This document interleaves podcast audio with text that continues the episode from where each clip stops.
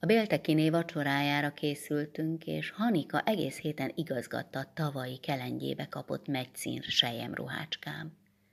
Kicsit kellett bővíteni, szívalakra kivágni. Kedves, komoly asszonyos holmi lett. Éreztem, vártam-e valamit akkor? Sejtés volt ez a furcsa, édes, nyugtalan nyilalás? Vagy türelmetlenség csak, életszomjúság? Néha úgy van az, az idő olyan, vagy az ember belső elkészültsége, valaminek jönni kell, és akármi, akárhonnét jön, fog rajtunk, megragad.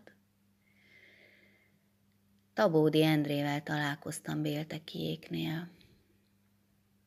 Hát ennek úgy kellett történni.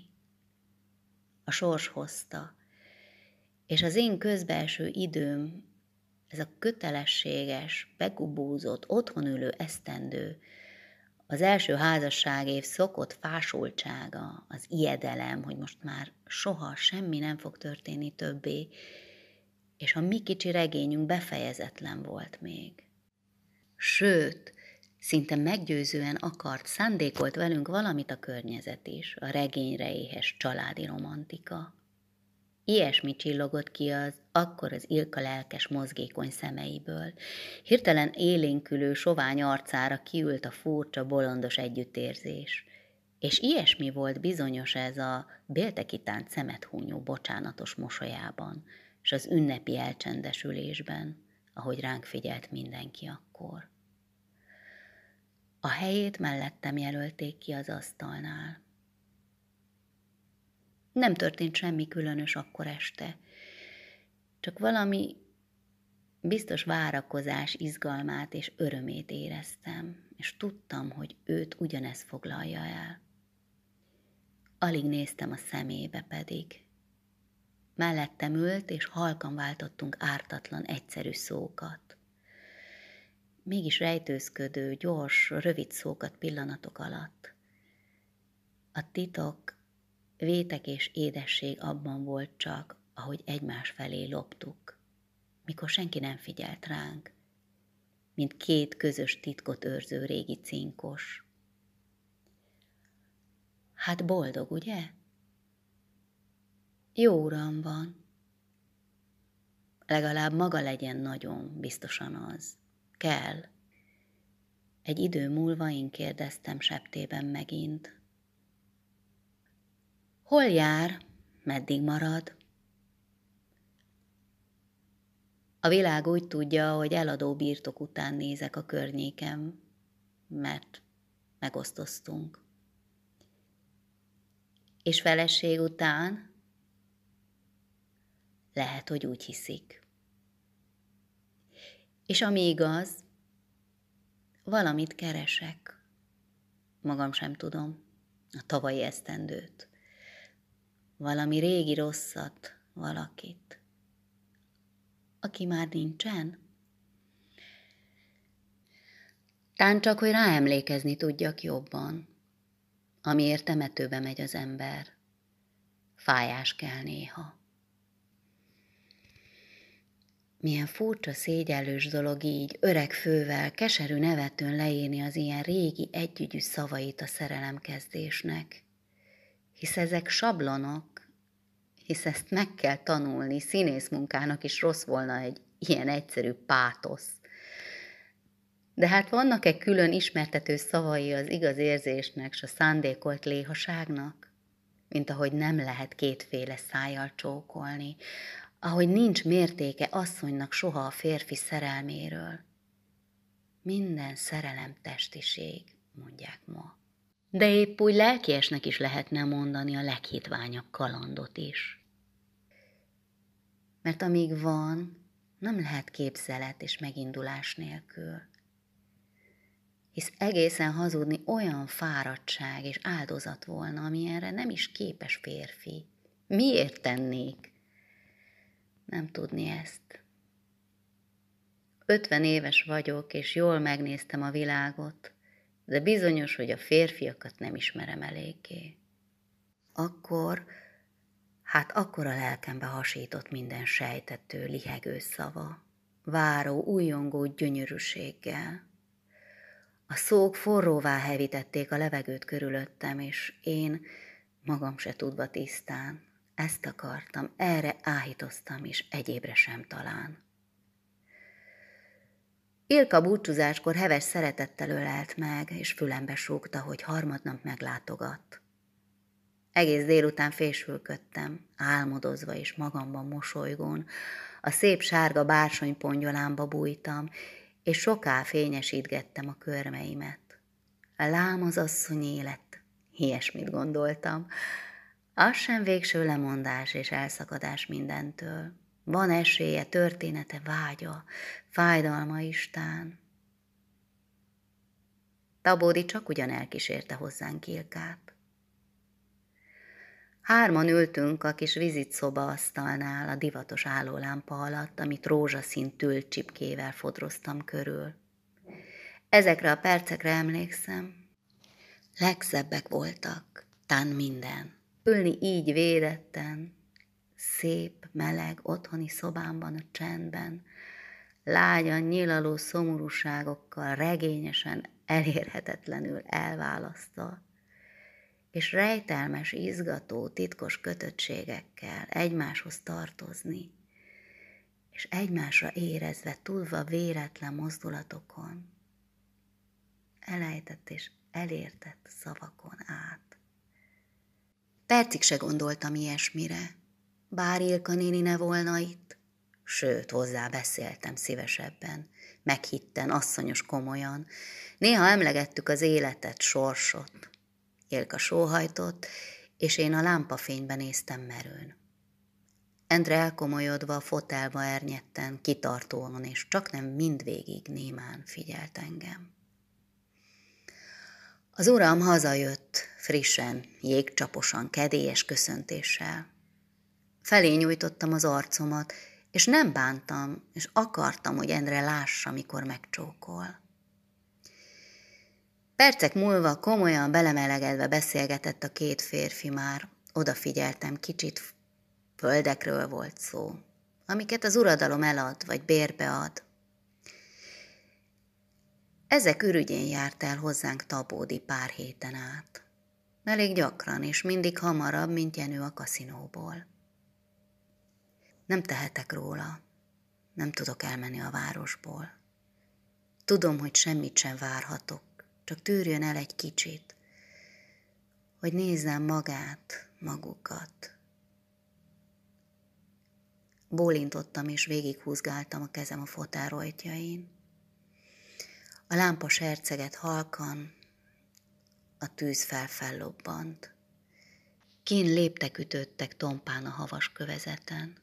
Messze a konyhán edényel csörömpölt a cseléd. Olyan drágák voltak ezek a negyed órák, olyan szépek így. Egy ember, aki szeret engem, akivel mégis bátran lehetek így egyedül. Épp azért tán, mert szeret. Pedig gondolatban vagy álmában valaha rám rohant bizonyosan csókolt, ölelt. És akkor másfél esztendős asszonyfővel tökéletesen kielégítettnek éreztem magam egy ilyen néma, izzó fél óra után. Jenő jött, nyájasan barátkozón vacsorára marasztotta a vendéget. Jól érzem magam nálatok, mondogatta Endre mélázón egy-két pohár bor után. Jól esik igazi boldogságot látni. Hát, igazán boldogok vagyunk, mi boszorkám? nevetett Jenő a kezemért nyúlva. Akkor kövesd a jó példát, pajtás, házasodj te is egy-kettőre. Az az igazi, hiába. Nem tudom, lesz ez valaha. Ejna, talán elvittek előled valakit. Olyas formán. Miért engedte? Merészkedtem bele én is a játékba. Gyáva bolond az ember néha, aztán viselheti holtig a baját. Ojé, öcsém, akad még olyan több is, ahol az termet. Nevetett igazi férgyanútlansággal Jenő, és töltött a poharába. Pedig ennek a keserves jónak is vége nem sokára, mondta Endre másnap leverten. Már csak félve jövök, hát ha feltűnik az embereknek. Én biztosan érzem magam, felőlem beszélhetnek, feleltem védekezve és ilyetten. Biztos. De én, én nem bírom. Mit gondol, mi vagyok én? Hallgatott egy ideig, gyorsan, hallhatóan szedve a lélegzetet. Aztán hirtelen felállt és elment. Néhány napig nem láttam akkor, és éjszakánként nyitott szemmel mozdulatlanul fekve hallgattam a jenő gyönge horkolását. Egy délután elindultam a Bélteki néni látogatására. A megye utca sarkán téri szürkületben csendben ráismertem a lépteire a hátam mögött. Hova megy? A nagynényéhez. Tíz perc múlva ott leszek, véletlenül. Kell, hogy beszéljek magával. Fél óráig ülhettünk ott feszélyezetten, szórakozott és türelmetlen beszélgetésben, aztán egyszerre indultunk. Most bizonyosan feltűnik, szóvá teszik, gondoltam, de most az egyszer nem bánom, mindegy. Az alkonyat fájtla alatt csórantunk végig az utca közökön. A sétatér zuzmarás fáig közt csak a hó világított már. Aztán a várkert aljába értünk, ahol mérföldes vaskerítés szegi az uraság parkját. Nyáron sétahely az, de ilyenkor lélek se jár. Távoli, pislogó lámpafények a boltok sora világos ajtajai felől messziről törtek át a ködön. Megettünk hólepetten nesz nélkül álltak a nagy vaskos tölgyfák, s a fehérbe öltözött kicsiny fenyők. Egy padon ültünk, és Endre csókolta a kezem, csuklón fehérjét a kesztyű fölött. Jaj, milyen messze vagyok otthonról, gondoltam kisé megriadva. Magda, ne higgye, nem vagyok őrült sem gonosz. De lehetetlen, lehetetlen, hogy egy tévedés elrontsa az életem, az életünket. Jöjjön velem. Endre maga, váljon el, legyen az enyém. Endre, hogy beszélhet így? Igen, velem jönni. Így, ahogy van Magda, nem bánok semmit már. Egyikünk sem fog így szeretni soha többet. Jöjjön.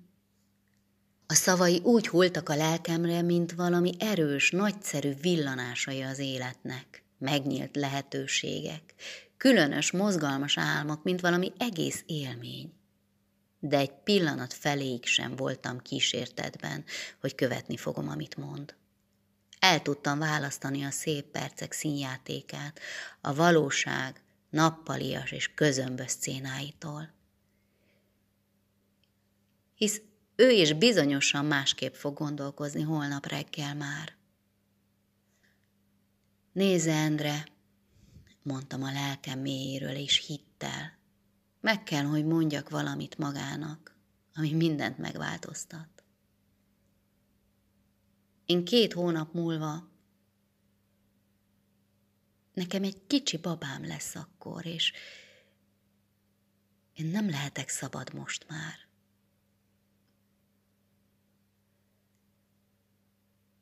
Nagy csendesség szállt ránk, gyönyörű, meghatott fájó és búcsúzkodó. De mintha valami felszabadulás is. Éreztem, hogy ez az alig támadó kis élet már védett engem, elhárított felőlem tám valami félelmes, válságos, erőszakos fordulatot. Tettet, döntést az már sok lett volna nekem.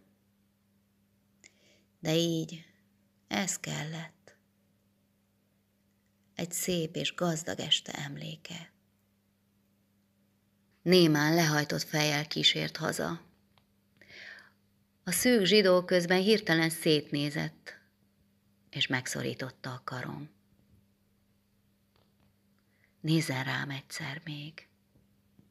Mikor felé fordultam, a szájamra szorította száját oly hirtelen és erőszakosan, hogy nem védekezhettem. A másik pillanatban felzaklatva és megszégyenülten, ijedve lögtem el magamtól. Menjen most rögtön, nem akarom látni többet. Futva értem ki a sikátorból. A hajdóvároson a harmadik ház volt a mi lakásunk. Bent tiszta volt minden és meleg, és a cselét terített a vacsorához. Lélekszakadva dobáltam le magamról az utcai ruhát, fűzőt. Két perc múlva a bő szokott házi ruhában, álságos nyugalommal varrogattam az elnyős lámpa alatt, és az uramra vártam. Voltál valahol ma? kérdezte egyszer odavetőleg. Ilkánál, mondtam közönybe rejtett nagy belső ijedelemmel. Hazudtam, pedig a szóban nem is volt hazugság. Képzeld, mondta másnap délben Jenő, a mi Endrénk hirtelen elutazott. Az irodába jött búcsúzkodni, hogy sürgősen hazahívták. Kezedet csókolja. Megkönnyebbülten, szinte boldogan ültem az ebédnél. Délután a cserét beszólt, hogy menjek ki egy percre. Valaki beszélni akar velem. Kicsoda? kérdeztem ösztönszerűen megremegve. Az újságos fiú. Na, nevettem csodálkozva, és megnyugodtam. Hogyan kérlek, Jenő? Levelet hozott neked, nézd csak. Az Endre írása? De bolond az. Így búcsúzik tőled. Átadta és kibontotta a nagy lepedő pesti újságot. Csak percek múlva szólt fel belőle. Na, hát mit ír? Semmi különöset. Hol az a levél? És még ártatlan csodálkozással rám nézett kérdőn. Tűzbe dobtam. Tűzbe? Olvasatlanul-e? Miért? Csak. Magda! Nagyon sápadtan, minden részemben reszketve támaszkodtam egy szekrénynek. Magda, hát beszélj! Felállt, közelebb jött. Elrémült, megváltozott arccal merett a szemembe. Beszélj! Valami, valami volt köztetek? Miért titkolózol? Kellett, hogy oka legyen, ha tűzbe dobtad előlem. Hmm, tudod, mit ír? Hagy békén, nyögtem reszketve, de már felgerjedő daccal és haraggal is. Ne kérdezz, látom, úgyse hinnél nekem, bánom is én. Megfogta a két vállam, eltorzult, tehetetlen dűtől vicsorgó arccal megrázott, és magát fékezve hirtelen gyűlölködön lúdította el az útjából. Véletlenül-e éppen a török díványon estem végig. Ő bement a hálószobába, és magára zárta az ajtót. Egy darabig ültem ott felocsúdva, reszketve és undorodva. Hát itt most mindennek vége. Ez az élet visszája, regényes, érdekes, gyöngét szépségeké. Jenő így, no, szegény, szegény. De megütött, és, és most nem is kérdve, milyen gyarló a férfi ebben? Kötött, gyámoltalan, és csak hamar nevetséges. Mit csinálod a bent most? Felálltam, és lábaim reszkedtek, mint valami halálos fáradtság után. Megmozgattam a kilincset, és vártam egy kicsit, szóltam is, semmi válasz. Akkor szédelegve öltöztem prémes kabátba, kalapba, és elindultam hazúról, gondolattalan a grószi háza felé. Ágnes fogadott. Leültem, és szó nem jött ki belőlem a rejtegetett izgalomtól. Nem vette észre. Szokott, csendes, nehézkes módján beszélgetett házi bajokról, gyerekről. István milyen ideges, ha a pici sír éjszaka dugnosni kell előle, mert még meg is verné talán. Ő néha fél éjjeleken át ringat, és már útban van a második. Hát hiába ez az élet. És bólongatott szép kis madonnás fejével a nagy dús hajkorona alatt. Hallottam, jól mulattatok Béltekiéknél, mondta később hirtelen. Ti miért nem jöttetek? Kérdeztem csak, hogy éppen mondjak valamit. Grószi nem akarta, hogy hiába való költség most egy új ruha, és hogy nem jó, ha egy fiatal asszonyt mindenütt ott látnak. Hallgattam valami különös lelki felémelyedéssel, hisz ez egy titkos ellenség, irigyel engem. A fülem zúgott, lehúnytam néha a szemem. Jól esett, hogy nem kellett semmire gondolnom percekig. Mindegy, mindegy, mindegy. Csak ne kérdezzenek, ne bántsanak. Végezzék el felőlem, amit akarnak. Ők tudják. Mi közöm hozzá. Hogy van, urad?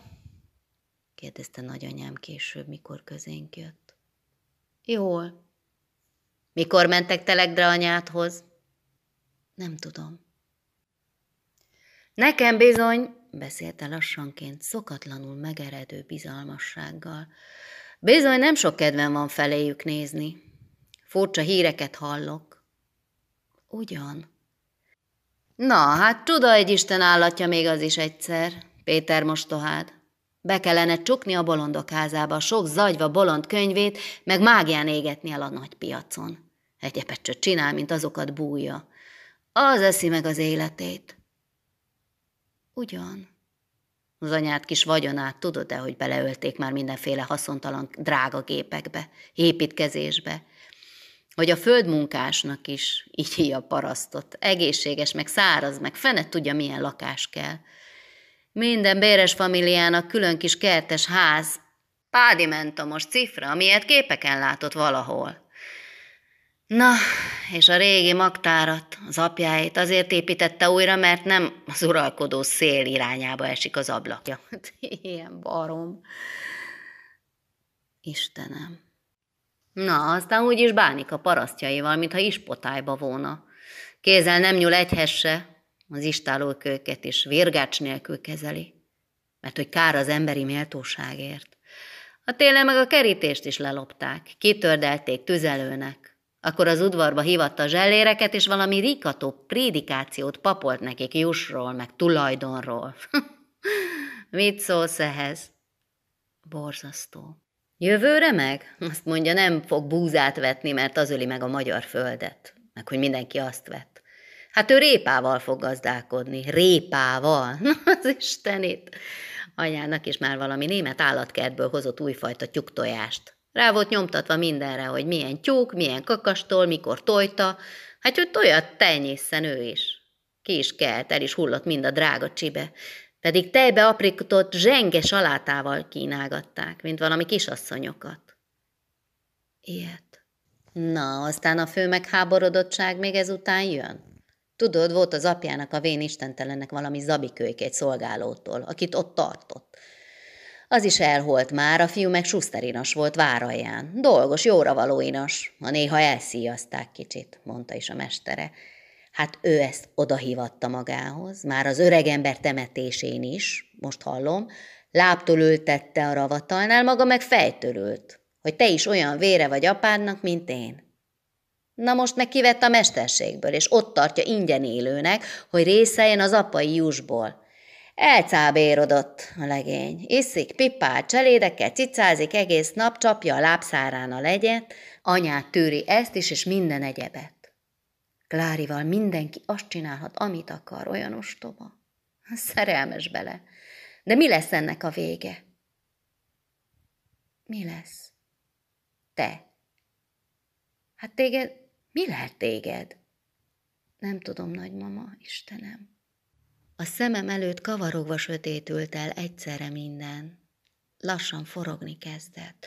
Valami enyhén csörgedezett a fülemben, olyan jó volt magam elengedve visszadőlni, elfelejtkezni, megszabadulni szavaktól, terhektől, az egész kemény és nagyon-nagyon nehéz élettől.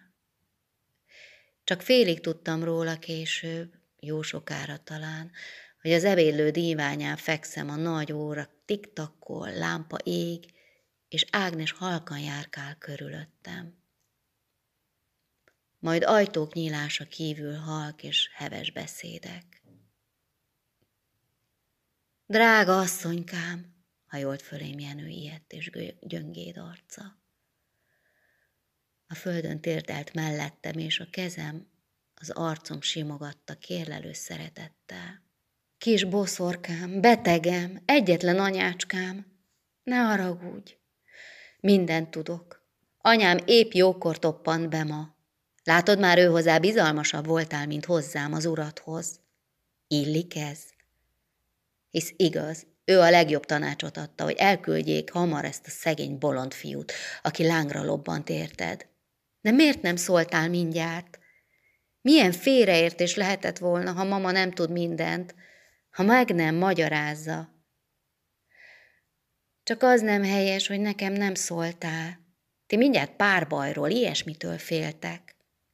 No, csak most vigyázzunk rád az egészségedre, boszorkám. És én elfogadtam mindent némán. Jótevő hazugságot, ápolást, gondot, az élet szelíd, természetes visszazökkenését körülöttem. Nyugodtan tűrtem, hogy babuskat becéz, gyöngélkedik körülöttem, az ő legigazabb természete szerint, atyásan, neki magának is jó lesőn. És így láttam egyszer, nagy sokára megint, hosszú, emésztőn beteg, lázas éjszakák végtelen felébredésében. Míg mozdulatlan feküdtem orvosszagok, súlyos árnyékok, tompa szenvedés között. És ő járt kelt nesztelenül, fehér köntösében a mécsvilág előtt, mint egy darab vaskos meleg eleven életszobor, mint valami, amit tart, megmaraszt, gondot visel rám, és amíg látom, nem kell félni. Járkálva a szobákon át a mécses fátyolos világa előtt, puhán ölelt fehér köntösébe, és hurcolt buzgó szorgosan, csitított és rengetett egy nyugtalan, síró csöpséget. A fiát.